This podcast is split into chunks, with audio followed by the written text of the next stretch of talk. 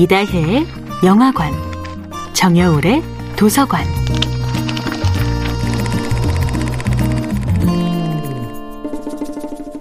안녕하세요. 여러분과 아름답고 풍요로운 책 이야기를 나누고 있는 작가 정여울입니다.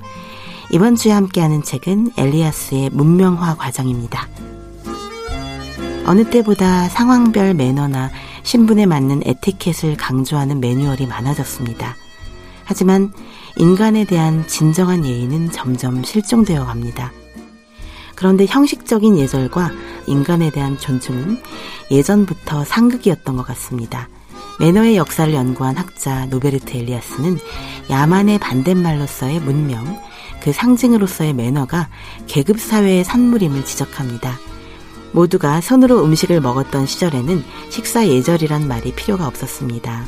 그러나 귀족의 식탁, 상류층의 식탁이 다른 계급의 식탁과 스스로를 구별 짓게 하는 순간 테이블 매너라는 것이 생겨납니다.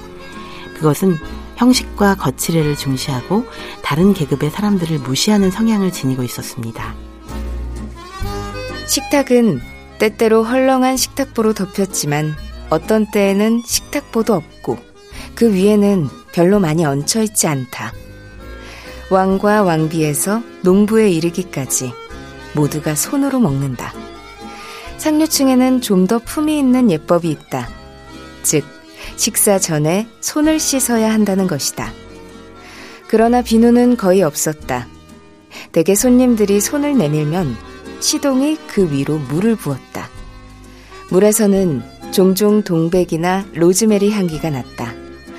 상류 사회에서는 두 손을 그릇 속에 집어넣지 않는다. 가장 고상한 태도는 한 손으로 세 손가락만 사용하는 것이다.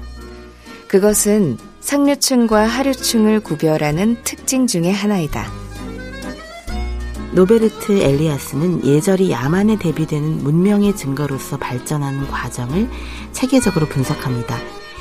인류가 귀족형 예절을 만들어서 계급 차별을 감행하고 나아가 부르주아가 그 귀족들의 예절을 모방하면서 귀족의 삶을 동경하게 되었다는 것입니다. 현대사회에서 인간관계를 더욱 각박하게 만드는 것은 이렇게 문명화 과정에서 섬세하게 조련된 지나친 예의 차리기가 아닙니다. 오히려 예의의 형식만 차리고 때로는 형식조차 실종된 비매너들이 계급을 가리지 않고 남녀노소를 가리지 않고 일상화되고 있다는 점입니다. 정여울의 도서관이었습니다.